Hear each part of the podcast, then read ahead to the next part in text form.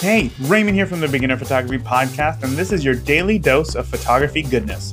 It's Photo Business Wednesday, where I share a tip that is sure to help you stand out and build a strong photo business. Shoot for free as long as you can.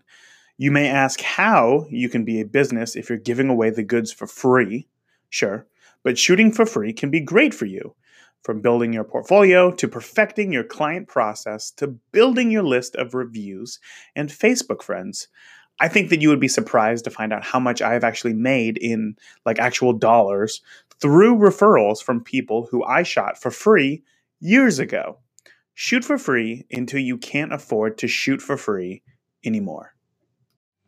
Hey, I want to hear from you. I want to hear why you're passionate about photography. I want to hear about a recent success you had at a photo shoot. I want to hear about your aspirations in photography, and I want to hear and answer your photography questions. To call into the show anytime, day or night, just download the Anchor app for iOS or Android, and there you can leave the daily photography briefing a voicemail. That's it for today. I'll talk to you tomorrow.